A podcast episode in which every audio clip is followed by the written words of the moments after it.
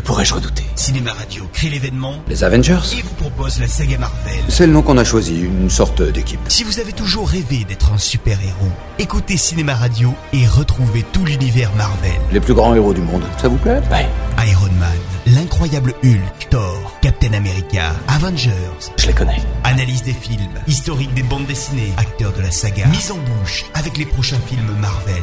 On a mis un peu de temps à se coordonner, je l'admets. Eric Desmé signe la saga Marvel pour notre plus grand plaisir. Quand ils viendront, et ils viendront, ce sera pour vous.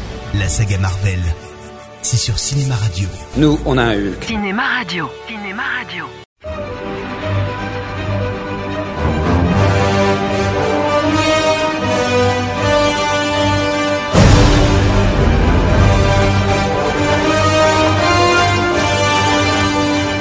Aujourd'hui, dans ce dossier, nous allons faire un rapide historique des éditions Marvel Comics. Les super-héros sont les dieux de l'Amérique, sa mythologie, comme chez les Grecs et les Romains. Ce sont les héros américains par excellence. La société est officiellement créée en 1939 par Martin Goodman, jusqu'ici éditeur de littérature pulp. Cependant, au départ, la société de publication s'appelait Timely Comics, et ce jusqu'en 1950. Puis elle devint la société Atlas jusqu'en 1957. En fait, il faudra attendre 1961 pour que leur publication porte définitivement le sceau Marvel Comics. Pour nous qui venions des quartiers pauvres, les comics représentaient le sel des bouchers. Il faut dire que leur premier recueil de bande dessinée, sorti dans les kiosques en octobre 1939, s'appelait Marvel Comics, puis devint Marvel Mystery Comics dès le second numéro. Le but de ce magazine était de concurrencer Action Comics, le succès de DC où figurait depuis 1938 un certain Superman qui faisait un véritable carton. Superman reste un phénomène commercial.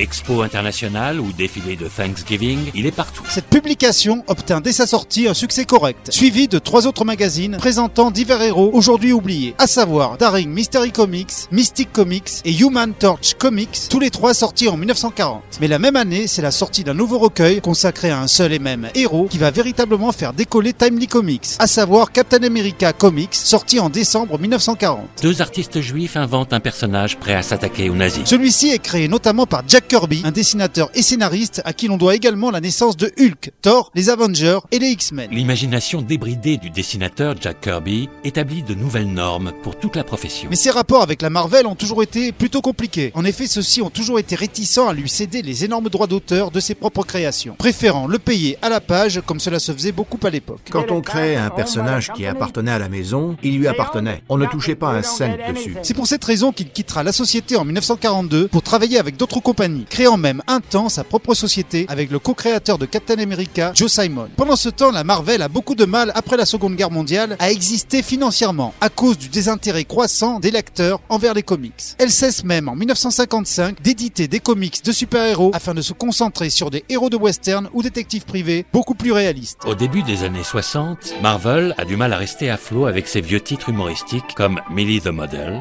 et ses westerns comme Kid Colt Outlaw. Mais en 1960, DC Comics fait repartir le marché des héros en collant, en créant la Ligue de Justice, regroupement de Superman, Batman et tout leur orchestre. Saisissant sa chance, Goodman demande à son neveu, Stan Lee, de trouver de nouveaux super-héros pouvant concurrencer ceux de DC Comics. Grâce à son oncle, Stan Lee était entré dans la société dès son ouverture. Au départ, simple assistant, il réussit à gravir un à un tous les échelons pour devenir rédacteur, scénariste, puis enfin directeur de la publication des différents magazines Marvel. Ça faisait 20 ans que je sortais ces magazines. J'en avais jusque-là. J'avais envie d'autre chose. J'en ai parlé à ma femme qui m'a dit Stan, avant de partir, crée quelque chose qui te plaise vraiment, qui s'adresse à un public intellectuellement plus évolué. J'ai eu l'idée des quatre fantastiques. Pour faire repartir la société, il décide de faire revenir Jack Kirby, qui venait de perdre sa propre entreprise, afin de créer la série des 4 Fantastiques, en 1961. Celle-ci raconte bien sûr les aventures de 4 scientifiques, irradiés par une dose massive de rayons cosmiques lors d'un voyage dans l'espace. À leur retour sur Terre, ils se rendent compte qu'ils ont tous développé d'incroyables aptitudes physiques, à savoir un corps élastique pour Monsieur Fantastique, le pouvoir de tout enflammer pour la torche humaine, devenir indestructible pour la chose, et pour la femme invisible,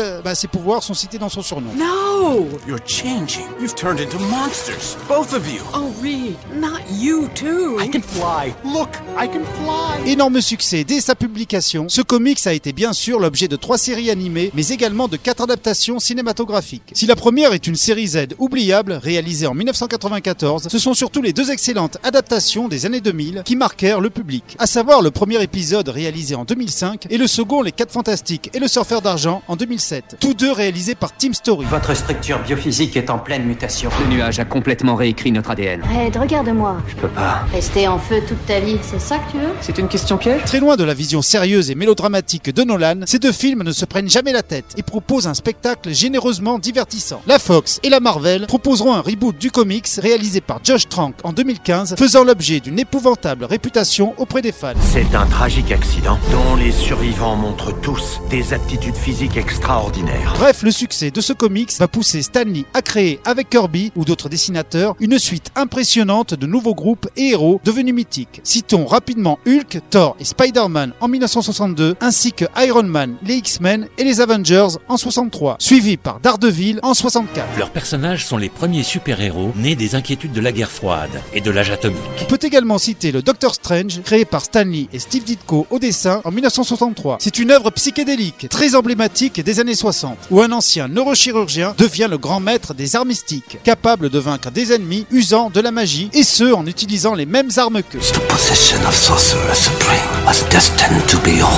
Doctor Strange, prepare yourself. Héros d'un téléfilm en 1978 ainsi que d'un excellent long métrage animé en 2007, le Doctor Strange sera surtout le héros d'un film appartenant à l'univers Marvel réalisé par Scott Derrickson et qui sortira le 4 novembre 2016. Et ce sera le talentueux Benedict Cumberbatch qui interprétera le Doctor Strange après avoir joué le célèbre détective dans la magnifique série Sherlock. What a business. First in seeing the reality of the lives of the mad, cracked people in this menagerie. Après ses énormes succès de publication au début des années 60, la Marvel dépassait enfin DC Comics, connaissant ainsi un véritable âge d'or qui se poursuivra jusqu'en 1980. Parmi les autres héros marquants, issus d'autres auteurs, citons The Punisher, créé par Jerry Conway, Ross Andrew et John Romita Sr. en 1974. Symptomatique de l'assouplissement de la censure dans les années 70, ce héros tue violemment ses ennemis afin de venger sa femme et ses enfants tués par des mafieux. Ceux qui font souffrir les autres, les tueurs, les violeurs, les psychopathes, les sadiques, sauront bientôt qui je suis. Frank Castle est mort. Appelez-moi le Punisher. Ce comics fera l'objet de trois adaptations cinématographiques, une en 1989 et deux autres dans les années 2000. Le personnage est actuellement exploité avec maestria dans la seconde saison de Daredevil sur Netflix. Il est d'ailleurs fort possible que le Punisher ait également sa propre série sur la plateforme de vidéo à la demande. Le bureau du proc pense que c'est un indépendant. Il traque les gangs jusque sur leur territoire et les élimine avec une précision militaire. On peut également citer Ghost Rider, créé par Roy Thomas, Gary Friedrich et Mike Plug en 1972. Le héros est un ex-cascadeur qui, après avoir vendu son âme au diable, doit partager son corps avec un démon, devenant le Ghost Rider, luttant contre la violence urbaine sur sa moto. Le film eut deux adaptations cinématographiques, toutes deux avec Nicolas Cage dans le rôle titre en 2007 et 2012. Oublie la famille, oublie le Rider jusqu'à la fin de tes jours. Je ne le ferai pas. Tu n'as pas le choix. Depuis, la société Marvel a connu des hauts et des bas dans le domaine de l'édition, en fonction des attentes du public d'abord et du talent des nouveaux auteurs faisant vivre les nombreux super-héros ensuite. Mais en 1998, la société était au bord de la faillite. Fort heureusement, Marvel Entertainment, produisant depuis 2000 les très nombreuses adaptations cinématographiques, réussit à la sauver partiellement avant son lucratif rachat par Disney. Pendant l'année à venir, les meilleurs, les plus grands hommes et femmes des plus grandes entreprises du monde vont mettre en commun leurs ressources pour que l'avenir soit meilleur pour tous. Récemment, l'un de ses projets les plus ambitieux fut bien évidemment la publication Civil War, créée par Mark Millar de 2006 à 2007. Cette série, très populaire auprès des fans, est un gigantesque crossover regroupant la quasi-totalité des héros Marvel, du plus célèbre au moins connu. Ce comics faisait participer d'une certaine manière le lecteur, en l'invitant à choisir dans quel camp de super-héros il se rangerait, à savoir celui de Captain America ou celui d'Iron Man. Every superhero goes against each other. Former friends, former family, former teammates. None of that matters now. The only thing that matters is the fight between Captain America and Iron Man. Et ce, dans le but de savoir si oui ou non, ces personnes au super pouvoir devaient-elles se soumettre à un énorme recensement. Lutte de pouvoir qui débouchera sur une véritable bataille de super-héros, d'habitude amis, où tous les personnages connaîtront des aventures et des destins jamais vus avant. Cet épisode sera d'ailleurs traité dans la phase 3 de l'univers Marvel, qui débutera le 27 avril avec le film Captain America Civil War. Nos activités doivent être contrôlées. Quelle que soit la forme que ça prendra, je jouerai le jeu. Je suis désolé, Tony. Quand je vois qu'une situation dégénère, il faut que j'intervienne. Pour finir, les deux grands créateurs de Marvel Marvel, Jack Kirby et Stan Lee, eurent tous deux des destins assez différents. Kirby travaillera de nouveau avec la Marvel jusqu'aux années 70, mais les poursuivra en justice de nombreuses fois afin de récupérer des droits d'auteur, ainsi que des dessins originaux. S'il mourut en 1994, ses héritiers continuent de poursuivre la société encore aujourd'hui. And it was ridiculous not to do Captain America. There was an idea that would have been bought by everybody. So Joe and I did that. Stan Lee sera quant à lui considéré comme le véritable ambassadeur de Marvel. Quittant officiellement l'éditeur en